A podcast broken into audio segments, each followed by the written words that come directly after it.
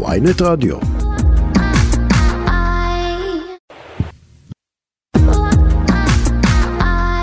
ynet פלוס החדש עם הסיפורים הכי מעניינים ומיטב הכותבים.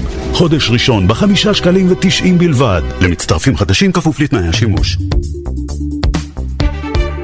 יאיר רביבו, ראש עיריית לוד. יש רוח כזאת, ריח כזה, תחושה כזאת, שומר חומות, שאתה מרגיש את זה גם אצלך בעיר. יש 400 אלף נשקים היום לא חוקיים בישראל. הנשקים האלה הופנו בשומר חומות כלפי היהודים.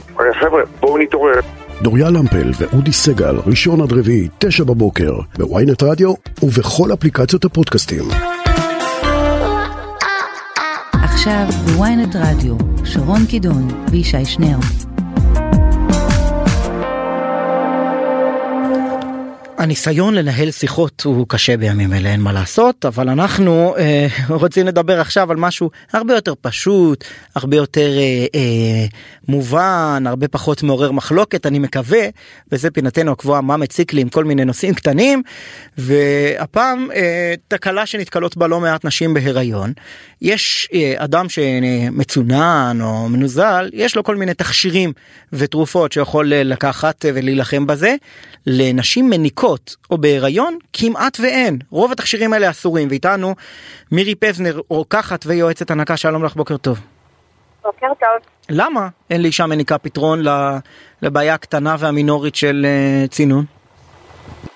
אז uh, בהחלט uh, נושא ככה שמציק ללא מעט נשים, במיוחד בחודשים של החורף והתחלואה. התייחסת בשאלה גם להיריון וגם להנקה וזה די שונה. אוקיי. אמ, בהיריון העובר נמצא כל הזמן ברחם של אימה, והוא בעצם כל הזמן חשוף לדם שלה. לכן אנחנו עוד יותר אה, נרצה להימנע מלחשוף אותו לכל מיני חומרים שאנחנו מעדיפים שהוא לא ייחשף אליהם.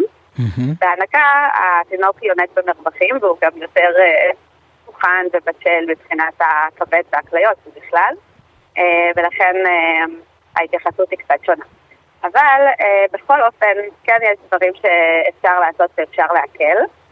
אז אה, כשאנחנו מדברים על אה, הריון, קודם כל אה, רוב הלחסניות מציתה כמו אה, סטרפסילס למשל, או קלגרון, אה, או למוסין, אפשר להשתמש ללא דאגה בהיריון, אז לפחות יש פתרון בכאבי גרון.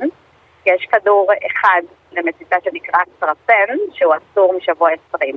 אבל שאר מותרים לאורך כל ההיריון, וגם בהנקה, אה, בהנקה כל סוגי לחסניות המציתה מותרות אה, בתקופת ההנקה. זה לגבי כאבי גרון. אבל לכאבי גרון, מה קורה עם נזלת?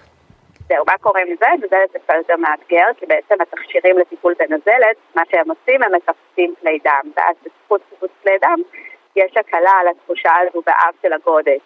בהיריון אנחנו לא נרצה לכווץ כלי דם מחשש אה, אה, לקיבוץ כלי דם גם באזור הרחם, וזאת הסיבה שכדורים כמו אה, או דקסמול קולד או אקמול צינון או כל הכדורים שמכילים תרופות לגודש באף אנחנו ממליצים uh, להימנע לגמרי בשליש הראשון ולהפחית למינימום האפשרי בהמשך ההיריון. תראי, האמת שזה בכלל, זה בכלל על... אה, תמוה שבעיה שנראית מינורית בעיניים של הרפואה המודרנית כמו צינון ו, ונזלת, זו בעיה שהאנושות mm. עדיין לא פתרה ב-2023. אבל בסדר, יש לנו כל מיני הקלות וכדורים כן שאפשר לקחת. מה אמורה לעשות אישה כן במניקה?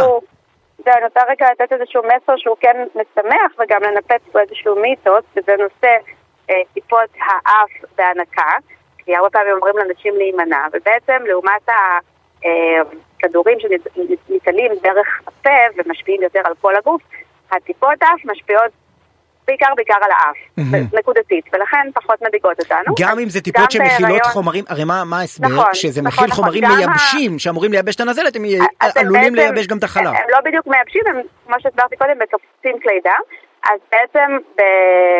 בהיריון אה, גם אפשר להשתמש, בהיריון אנחנו יותר נעדיף כמה שפחות, אבל בהנקה אין בעיה שלושה, חמישה ימים להשתמש בטיפות אף כמו אלרין או טרימין והתכשירים הנפוצים, זה לא יפגע בייצור חלב וזה לא יפגע בתינוק היונק, אז זה כבר חצי נחמה לפחות לנשים המניקות, אם לא שימחתי את הנשים בהריון, אז לפחות את הנשים המניקות אולי קצת. מירי פבנר, שימחת אותי שהצלחתי לעבור חמש דקות של ראיון בלי קנטרנות ויריבות בין מראיין למרואיין כנהוג בימים אלה. רוקחת ויועצת הנקה, תודה רבה לך.